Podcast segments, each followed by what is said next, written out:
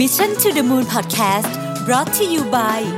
สีจัน everyday matte lipstick เนื้อนแน่น ทาง่าย พร้อมกว่าทุกสถานการณ์ สวัสดีครับยินดีต้อนรับเข้าสู่ Mission to the Moon Podcast ครับ คุณอยู่กับประวิทยานุสาหะครับ วันนี้จะมาชวนคุยเรื่อง AI อีกแล้วนะครับ แต่คราวนี้จะเป็นมุมมองของธุรกิจขนาดเล็กนะครับที่ผ่านมาเนี่ยเทคโนโลยี AI เนี่ย ถูกนำมาใช้เยอะละนะฮะในโลกของธุรกิจแต่ส่วนใหญ่เราจะเห็นใช้ในธุรกิจขนาดใหญ่นะครับแล้วก็ยังไม่ค่อยมีการนำมาใช้ในธุรกิจขนาดเล็กมากนักนะครับอาจจะเป็นเพราะว่าส่วนหนึ่งอาจจะเป็นเพราะเจ้าของธุรกิจนึกถึงประโยชน์ยังไม่ออกอาจจะเป็นเพราะการเข้าถึงเทคโนโลยีก็ได้นะฮะอะไรก็แล้วแต่เนี่ยประโยชน์ของของการก้าวเข้ามาถึงของ AI เนี่ยส่วนใหญ่ตอนนี้ยังอยู่กับบริษัทขนาดใหญ่ นะครับทีนี้เราก็เลยอยากจะมาชวนคุยในประเด็นนี้นะฮะมีบทความหนึ่งใน Harvard Business Review ชื่อ How AI Could Help Small Business นะครับ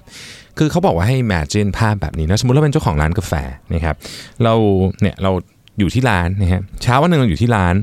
เสร็จแล้วก็ขณะที่เรากำลังจัดเตรียมร้านนะครับกำลังดูเมนูเอ้วันนี้จะมีเค้กอะไรพิเศษไหมนะครับเรากำลังดูว่าวันนี้ฝนตกหรือเปล่าเพราะถ้าเกิดฝนตกเนี่ยร้านก็อาจจะทุเอ่อคนอาจจะมาน้อยนะครับ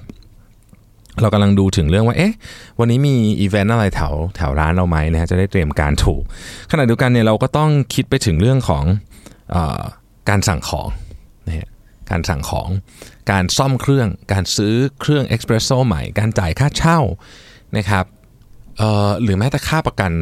สุขภาพของพนักงานในร้านนะฮะเราก็เริ่มงงแล้วว่าเอ๊ะตกลงฉันจะเอาเงินไปทำอะไรก่อนดีนะครับเราจะจ่ายเราซื้อเครื่องเอ็กซ์เพรสโซ่ใหม่ได้ไหมเพราะว่ามันกำลังจะพังแล้วเอ๊ะแต่ถ้าเกิดซื้อแล้วเนี่ยเราจะมีเงินจ่ายค่าประกันกับค่าเช่าหรือเปล่านะครับซึ่งอันเนี้ยเนื่องจากว่าบางทีธุรกิจขนาดเล็กงานมันยุ่งไปหมดนะครับเรื่องเนี้ยมันถูกมันกลายเป็นเรื่องที่ถูกตัดสินใจโดยไม่ได้หาข้อมูลครบถ้วน ก็คืออาจจะตัดสินใจว่าโอเคอ่ายังไงก็ค่าเช่าก็เดี๋ยว จ่ายช้าไปหน่อยละกันนะเออเอาเงินมาจ่ายค่าซื้อเครื่องเอสเปรสโซ่ก่อนนะครับ ส่วนค่าประกันก็อาจจะเดี๋ยวยืมพี่มาก่อนอะไรเงี้ย คือ คือมันอาจจะเป็นลักษณะแบบนี้เยอะ เพราะว่าเราคิดว่างานที่เราโฟกัสก็ต้องเป็นงานแบบ day to day ซะเยอะนะครับ ทีนี้ AI มันจะเข้ามาช่วยครับ สมมติเรามี AI เราก็จะถามว่า เอ๊ะ ขอดู dashboard ของร้านหน่อย นะครับเขาจะขึ้นมา dashboard ของเงินสดที่เรามีอยู่นะครับแล้วก็บอกว่าเนี่ยเราต้องการ 3 เรื่องนี้ทำไงดีนะฮะ AI ก็จะบอกว่าเอางี้สิ เครื่องเอสเปรสโซ่เนี่ยรูดรูดบัตรเครดิตไปก่อนคุณมีบัตรมีวงเงินเหลืออยู่ 2 0 0แสนนะรูดซื้อเครื่องเอสเปรสโซ่ได้ บัตรเครดิตนี่ก็ 45 วัน ถ้าเกิดรูดซื้อมรืนนี้ นะครับมันจะเข้ารอบใหม่พอดีบัตรเครดิตมีรอบใช่ไหมเพราะฉะนั้นคุณได้ 45 วันเต็มเลยนะครับในขณะที่เงินสดที่มีอยู่เนี่ยเอาไปจ่ายค่าเช่าก่อนได้นะครับส่วนค่าประกันเนี่ยเราสามารถเจรจาขอเครดิตสัก 30 วันได้เพราะว่าเราเป็นลูกค้าที่ดีมาโดยตลอดสมมตินะฮะนี่คือนี่คือตัวอย่างสมมติหมดเลยนะฮะอะอันนี้เราก็จะแบบอ๋อบริหารจัดการได้ เรามีคนเดียวเราก็สามารถให้ AI ช่วยคิดได้นะครับ AI ก็ไปทำแดชบอร์ดมันบอกว่านี่สถานการณ์เป็นแบบนี้นะทำแบบนี้ละกันดีที่สุดมันจะ optimize เรื่องเงินของเรามากที่สุดเห็นไหมฮะนี่คือนี่คืออความดีของ AI นอกจากนั้นยังทำได้อีกแล้วเนี่ยบอกว่าอ้าวจ่ายเงินเดือนเป็นไงบ้างเงินเดือนต้องจ่ายวันศุกร์นี้นะฮะ AI ก็บอกอ๋อไม่เป็นไรเงินเดือนนี้กันเงินไว้แล้วตั้งแต่ต้นต้นปีต้นเดือนละเวลาเราพูดเรื่องเงินเนี่ยเเราไม่ได้พูดถึงเงินเดือนเพราะมันถูกกันออกไปแล้วนะครับแต่ว่าต้องโน้ตไปนิดนึงนะว่ายอดเงินที่เราพูดกันตอนนี้ AI บอกนะฮะบอกว่ายอดเงินที่เราพูดกันตอนนี้มันเบสจากเซลล์ projection ที่ เจ้าของร้านเป็นคนบอก AI นะเพราะฉะนั้นถ้าเกิด sales projection เนี่ยขึ้นลงกี่เปอร์เซ็นต์ต้องระวัง ถ้า sales projection ลดลง 25%เนี่ยเดี๋ยวจะเตือนอีกทีว่าอาจจะมีการช็อตเงินได้ อาจจะต้องหาแหล่งเงินจากข้างนอกนะฮะเป็นเหมือนผู้ช่วยที่เก่งมาก ในมุมนี้นี่คือ business intelligence แบบหนึ่งนะ AI จะบอกได้ว่าเออตอนนี้เราดูจากการประมาณการยอดขายแล้วเนี่ยเราคิดว่าเราควรจะต้องสั่งเม็ดกาแฟเพิ่ม ไม่งั้นเดี๋ยวมันจะช็อตเพราะว่าเม็ดกาแฟจากโคลัมเบียเนี่ยกำลังขายดี นะฮะอะไรอย่างนี้เป็นต้นนะครับ คืออันนี้เป็นสถานการณ์สมมุตินะแต่มันกำลังจะเกิดขึ้นจริงนะครับในธุรกิจจำนวนมากที่เป็นธุรกิจขนาดเล็กนะครับ AI ก็จะเข้ามาช่วยได้เยอะแมากนะเยอะยังไงนะฮะธุรกิจขนาดเล็กเนี่ยมันมีปัญหาเรื่องหนึ่งอยู่นะครับคือเรื่องของการกู้ยืมเงินนะฮะกู้ยืมเงินเนี่ยเป็นเรื่องที่ค่อนข้างลำบากสำหรับธุรกิจขนาดเล็ก เพราะว่าผู้ให้กู้ยืม แต่ก่อนก็เป็นธนาคารอีกหน่อยก็อาจจะมีหลากหลายสถาบันต่างๆเนี่ยนะครับ ก็ไม่ค่อยรู้สถานการณ์ของธุรกิจขนาดเล็กคือธุรกิจขนาดใหญ่เนี่ยข้อมูลมันเยอะนะธุรกิจขนาดใหญ่เนี่ยสามารถเทียบกับ industry ได้นะครับสามารถเทียบกับสมมติต่อให้ไม่อยู่ในตลาด ถ้าอยู่ในตลาดนี่ง่ายเลยนะฮะถ้าไม่อยู่ในตลาดก็สามารถเทียบ industry ได้อ๋อโอเคลองดูซิว่าธุรกิจที่เป็นสมมติคุณทำเหล็กนะดูซิธุรกิจเหล็กเนี่ยค่า ratio ต่างๆ เป็นเท่าไหร่ของคุณเป็นเท่าไหร่ บอกสถานการณ์ได้ เช่น debt to equity ratio ก็จะบอกได้ว่าอุ้ยคุณหนี้เยอะอะเนี่ยใส่หนี้อีกนี่มีความเสี่ยงนะครับมันก็ไปคิดมา แต่ว่าธุรกิจขนาดเล็กมันมันอย่างนี้ไม่ได้ ร้านกาแฟ 2 ร้านอยู่ห่างกัน 500 เมตร นี่สถานการณ์ต่างกันโดยสิ้นเชิง และข้อมูลเหล่านี้เนี่ยไม่รู้จะไปเปรียบเทียบยังไงด้วยนะครับดังนั้นเนี่ยเออเวลาอะไรก็ตามที่ที่เจ้าหนี้ไม่รู้เนี่ยเขาจะให้ความเสี่ยงสูงเสมอ นะฮะก็คือความไม่รู้เนี่ยก็เป็นความเสี่ยงที่สูง เพราะฉะนั้นการเข้ามาถึงของ AI เนี่ยจะทำให้เจ้าหนี้เนี่ยสามารถประเมินสถานการณ์ของธุรกิจขนาดเล็กได้ และสามารถให้เงินกู้ได้เหมาะสมกับสถานการณ์นั้น เช่น เราบอกได้ว่าโอ้ร้านนี้เนี่ยไปได้ดีเนาะเพราะว่าจากการคาดการณ์เนี่ยร้านนี้ทุกครั้งเลยนะฮะที่มีสมมุติว่าเขาอยู่ใกล้ๆ กับสนามกีฬานะสนามกีฬามีอีเวนต์ทุกเดือน และจะมีมีการเซ็นสัญญา ทำคอนเสิร์ตนะฮะไปอีก 3 ปีกับค่ายเพลงสมมุตินะครับ แปลว่าโอ้โหร้านนี้เนี่ย cash flow อีก 3 ปีนี่สดใสนะฮะอย่างเงี้ย AI ก็บอกได้นะครับผู้ให้กู้เองก็จะแบบอ๋อโอเคนะมีมีความมั่นใจขึ้นมานะครับแล้วก็สามารถที่จะใช้คำว่าให้กู้ได้อย่างถูกต้องตามความจริงหรือข้อเท็จจริงมากขึ้นนะครับขณะที่ผู้กู้เองเนี่ยก็จะได้รับเรทตามที่สมควรด้วย หมายถึงว่าถ้าเกิดธุรกิจคุณดี คุณก็จะได้เรทดีนะครับธุรกิจคุณดีความเสี่ยงต่ำเรทก็ต้องดี ธุรกิจคุณความเสี่ยงสูง ก็ rate ก็ต้องดีสู้คนความเสี่ยงต่ำไม่ได้ซึ่งมันก็แฟร์กับทั้งสองคน แฟร์คนกู้ แฟร์กับผู้ให้กู้ด้วยนะครับ AI จะมาทำตรงนี้จะมาทำให้ความงงนะของของเนี่ยของคนให้กู้เงินเนี่ยนะครับ หายไปนะครับพูดง่ายๆคือ AI เนี่ยจะทำให้ให้ให้ เจ้าของนะฮะเห็นว่าโอเค cash flow เป็นยังไงนะครับยอดขายเป็นยังไงนะครับลูกค้าจะจ่ายเงินเมื่อไหร่นะฮะเครดิตลูกค้าเป็นยังไงนะครับ แล้วก็ถ้าสมมติว่าเขาต้องการขยายร้านหรือว่าทำอะไรเนี่ยเงินที่ต้องใช้จริงๆนี่คือเท่าไหร่ ซึ่งเรื่องของเงินกระแสเงินสดเรื่องของกระแสเงินสดมันเกี่ยวข้องกับหลายเรื่องนะครับ เกี่ยวข้องกับภาษีด้วย เกี่ยวข้องกับเจ้าหนี้ เกี่ยวข้องกับลูกหนี้ พวกนี้เนี่ยต้องยอมรับจริงว่าธุรกิจขนาดเล็กจำนวนมากไม่ได้ดูเลย นี่ฮะกระแสเงินสดไม่เหมือนกับงบกำไรขาดทุนเนาะเพราะฉะนั้นหลายคนไม่ดูนะครับหลายที่เนี่ยเวลาธุรกิจขยายเยอะๆจึงจึงเจ๊งไม่ได้เจ๊งจากขาดทุนนะเจ๊งจากเงินหมดนะฮะที่เขาบอกว่าขายดีจนเจ๊งอะเหตุผลก็เพราะว่าเวลาบางทีธุรกิจคุณเนี่ยมันโตขึ้นเรื่อยๆ คุณขายคุณให้เครดิตลูกค้า คุณซื้อคุณได้เครดิตจากเจ้านี้แต่ยอดขายยอดซื้อมันไม่ไม่เท่ากันถูกไหมฮะเพราะว่าคุณมาเพิ่ม value อีก แล้วก็ส่วนใหญ่เนี่ยบางทีให้เครดิตลูกค้าเยอะกว่าเจ้านี้มันมี gap mismatch ของ cash อยู่พอคุณขายเยอะขึ้นเรื่อยไอ้ไอ้ gap เนี่ยจำนวนมันก็เพิ่มขึ้นนะครับวันหนึ่งคุณก็หมุนเงินไม่ทันเนี่ยอะไรอย่างนี้เป็นต้นนะครับ ซึ่งอย่างเงี้ยธุรกิจที่เป็นแบบนี้คือขายดีแต่หมุนเงินไม่ทันเนี่ยเจ้านี้ก็อาจจะแบบ เอ้ยจริงๆแล้วนี่ถ้าเกิดเราให้เงินเข้าไปในธุรกิจเขาโฟล์มากนะเราก็เห็นข้อมูลสามารถให้ได้อย่างถูกต้องนะครับ ส่วนตัวเจ้าของธุรกิจเองก็มีสิ่งที่เหมือน business intelligence เหมือนมีแดชบอร์ดนะฮะ dashboard นี้ก็จะมาดูว่า เอ๊ะ เราตอนนี้สถานการณ์ของเราเป็นยังไงนะครับพูดถึง dashboard นะฮะ dashboard ตอนนี้ Google มี service อันหนึ่งนะฮะที่ที่เจ๋งมาก ๆ เลยนะครับ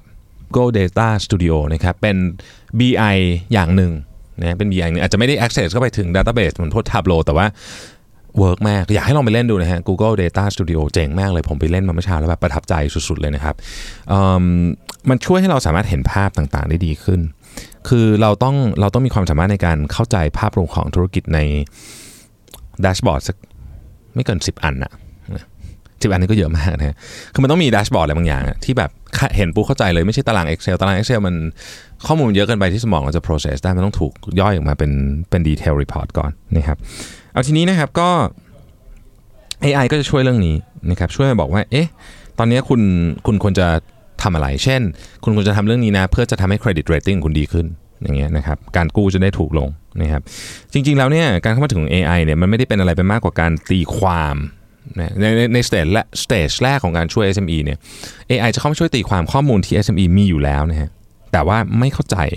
ถึงข้อมูลเหล่านั้นนะครับก็ตีความออกมาแล้วก็ทำให้เข้าใจสถานการณ์ได้ดีขึ้นนะครับอันนี้คือประโยชน์ที่เราจะเห็นในระยะสั้นนี้ของ AI ที่จะเข้ามานะครับทีนี้ มันมีมันมีข้อบวกแล้วก็มีข้อลบด้วยนะฮะข้อลบอันหนึ่งเนี่ยที่เราเห็นเลยคือว่าณขณะนี้เนี่ยสถานการณ์ถ้ายังเป็นแบบนี้ต่อไปนะฮะคนที่จะเป็นผู้ชนะในเกมนี้คือคนที่มีอำนาจเหนือทั้ง structure และ unstructured data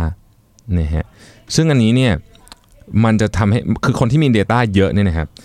จะมีโอกาสที่ทำคือคือมีโอกาสก้าวกระโดดกว่าคนอื่นแบบไปไกลมากนะครับ ถ้าเราคิดว่า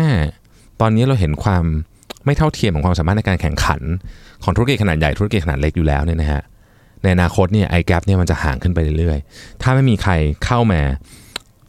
เขาเรียกว่า regulate การใช้ Data นะครับ คือบางทีเนี่ยคนที่เก็บ Data ไว้ทั้งหมดเนี่ยนะฮะและและ Data ในคนอื่นเข้าถึงไม่ได้เลยเนี่ยได้เปรียบเกินไปต้องใช้คำนี้นะครับ เพราะฉะนั้นมันต้องมีวิธีการที่ธุรกิจขนาดเล็กและขนาดกลางเนี่ยจะต้องสามารถเข้าถึง Data ได้ด้วย ยกตัวอย่าง ที่อังกฤษเนี่ยเขาทำสิ่งหนึ่งที่เรียกว่า Open Banking นะครับ Open Banking เนี่ยเขาจะให้ข้อมูลบางอย่างของธนาคาร ซึ่งซึ่งปกติบริษัทขนาดเล็กขนาดกลางเข้าไม่ถึงเนี่ยสามารถที่จะให้บริษัทขนาดนี้บริษัทขนาดเล็กขนาดกลางเนี่ย access เข้าไปใน Data ได้นะครับเพื่อที่จะดูดูเทรนด์ต่างๆ ได้เนี่ยคือเขาจะไม่ให้ monopoly data เก็บไว้ที่คนคนเดียว เราอาจจะเห็นบางประเทศเนี่ยอาจจะต้องเหมือนกับเกือบๆจะบังคับให้ Data นี่เป็นแบบ Public บางส่วนนะครับเป็นเป็นข้อมูล Public ด้วยซ้ำนะฮะทีนี้อันนั้นก็เรื่องหนึ่งถึงถึงการเข้าถึง Data อีกเรื่องหนึ่งคือตัวอัลกอริทึมเบื้องหลังนะครับเขาบอกว่าอย่างการให้สินเชื่อเนี่ย อีกหน่อยอัลกอริทึมเนี่ยมันก็จะมีแต่ละธนาคารก็จะมีอัลกอริทึมของเขา แต่อัลกอริทึมอันเนี้ยจะไม่จะไม่มีคนเข้าใจสักเท่าไหร่ หรือบางทีเนี่ยอาจจะไม่เข้าใจเลยก็ได้มันเป็นคล้ายๆกับ black box นะครับ black box อันนี้มันเป็นการรวบรวมและเป็นการเรียนรู้ของตัว AI ไปเรื่อยๆ ดังนั้นเราจึงไม่ค่อยแน่ใจเหมือนกันว่า มันจะ develop ไปขนาดไหน ทีนี้สิ่งที่เขากังวลก็คือว่า black box เนี่ยมันจะมี bias หรือเปล่านะครับมันอาจจะเรียนรู้ถึง bias อะไรบางอย่าง แล้วมันฝังอยู่ในนั้น ซึ่งมันอันตรายมากเช่น bias กับเพศ bias กับเชื้อชาติ bias กับอะไรอย่างเงี้ยนะครับเรื่องพวกนี้ซึ่งซึ่งเป็นเรื่องที่น่ากังวลนะครับแล้วที่น่ากังวลก็คือเราไม่รู้ว่าจริงๆแล้วเนี่ยอัลกอริทึมเนี่ยมันไปมันไปซ่อนอยู่ตรงไหน เพราะมันคงไม่ได้โผล่ป๊อปออกมาง่ายๆนะครับเรื่องของ ethical ของ AI นะศีลธรรมของ AI เนี่ยเป็นเรื่องที่ต้องถกเถียงไปอีกนานนะครับผมยกตัวอย่างเคสเคสหนึ่งแล้วกันนะนึกถึงรถยนต์ขับเองนะครับสมมุติว่าคุณวิ่งอยู่ในถนน เสร็จแล้วเนี่ยรถข้างหน้า เป็นรถขนเหล็กเส้น แล้วเหล็กมันหล่นลงมา เบรกปุ๊บเนี่ย ถ้าเบรกในเลนคุณ คุณต้องชนในเหล็กนี่แน่นะครับ ทีนี้มันก็มีเบรกเบรกไม่ทันอะ มันก็มีทางเลือก 2 ทางคือไปทางซ้ายไปทางขวา ทางซ้ายมี SUV อยู่หนึ่งคัน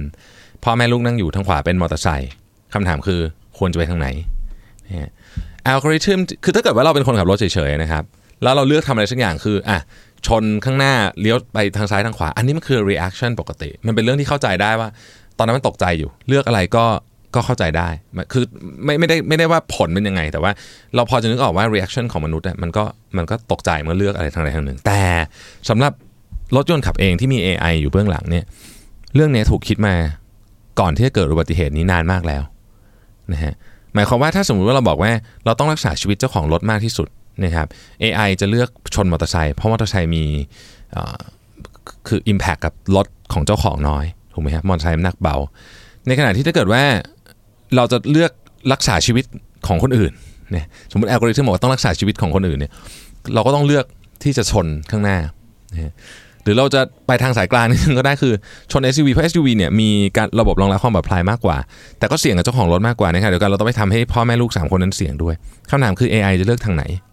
นะครับเลือก SUV พ่อแม่ลูกก็เสี่ยงเลือกมอเตอร์ไซค์มอเตอร์ไซค์ค่อนข้างชัวร์ตายแน่ๆหรือไปข้างหน้า ก็คือชนกับเหล็กเส้นนั้นและเจ้าของรถเสียชีวิตสมมติเลือกทางไหน จะเห็นว่าพอมันเป็น AI ปุ๊บเนี่ยพอของพวกนี้มันถูกคิดมาก่อน มันเหมือน premeditated murder เลยนะฆาตกรรมโดยไตร่ตรองไว้ก่อนนึกออกไหมถ้าเรามองถ้าเรามองไปอย่างนั้นนะครับมันสามารถถกเถียงไปได้ถึงขนาดนั้นคำถามก็คือของพวกนี้ใครจะเป็นคนกำหนด ใครคือกฎหมายเหรอ หรือใครกำหนด แล้วแล้วมันจะมีข้อถกเถียงสร้างศีลธรรมเกิดขึ้นมาไหมนะฮะนี่เป็นประเด็นที่เราคงจะต้องศึกษากันไปอีก เยอะเหมือนกัน แล้วก็เราก็ต้องต้องรองรับ เพราะว่าเรื่องของ ethical AI เนี่ยเป็นสิ่งที่เริ่มมีคนพูดถึงเยอะในกรณีของการให้เงินกู้แม้จะไม่รุนแรงเท่ากับการขับรถเมื่อกี้นะครับ แต่มันก็เป็นเรื่องที่ที่ต้องมานั่งคิดกันว่าแล้วแล้ววิธีการคิดการให้เงินกู้มันแฟร์หรือเปล่าและคำว่าแฟร์หมายความว่าอะไรนะฮะก็ก็เป็นเรื่องที่น่าสนใจนะอีกอีกไม่นานเราเราคงจะเห็นนะครับกฎหมายต่างๆ ที่เกี่ยวข้องกับเรื่องนี้ออกมาเยอะนะครับ แต่ผมคิดว่า เราในฐานะสังคมอะต้องคิดกันจริง ๆ ว่าการมาถึงของ AI เนี่ยซึ่งเป็นเรื่องที่ใหญ่เป็นอ g e n d a ที่ใหญ่มากของมนุษยชาติเนี่ยนะครับ เราจะ treat มันยังไงในหลายมิติ โดยเฉพาะเรื่องของ ethical เนี่ยเรื่องของศีลธรรมเนี่ยเราจะทำยังไงเรื่องนี้ดี เพราะว่าเราต้องมีบรรทัดฐานครับ ไม่งั้นเนี่ยเมื่อมันมาถึงเนี่ยนะครับมันจะเกิดความไม่เข้าใจและในที่สุดมันจะหลีดไปสู่ความวุ่นวายได้นะครับ ก็ฝากไปคิดกันนะครับ ขอบคุณที่ติดตาม Mission to the Moon นะครับ